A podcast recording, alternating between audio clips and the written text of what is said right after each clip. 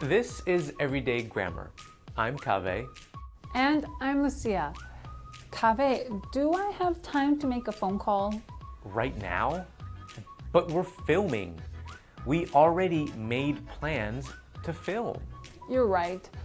But you know, you did give me an idea for today's lesson Really? What is it? the different meanings of make.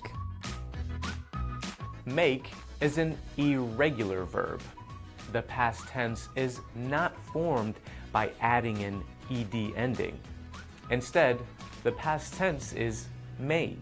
The definition of make is to produce or create something.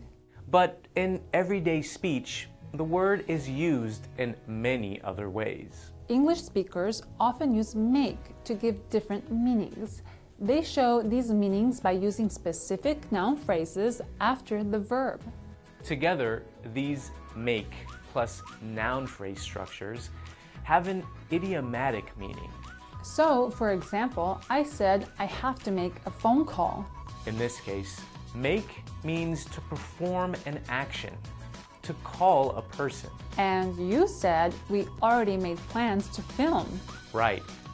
In that case, make meant to decide something. What about this one? The business made a profit. You mean it earned money. She made it on time. She arrived on time. He made an appointment. He's planning to see someone. Wow, make has many meanings.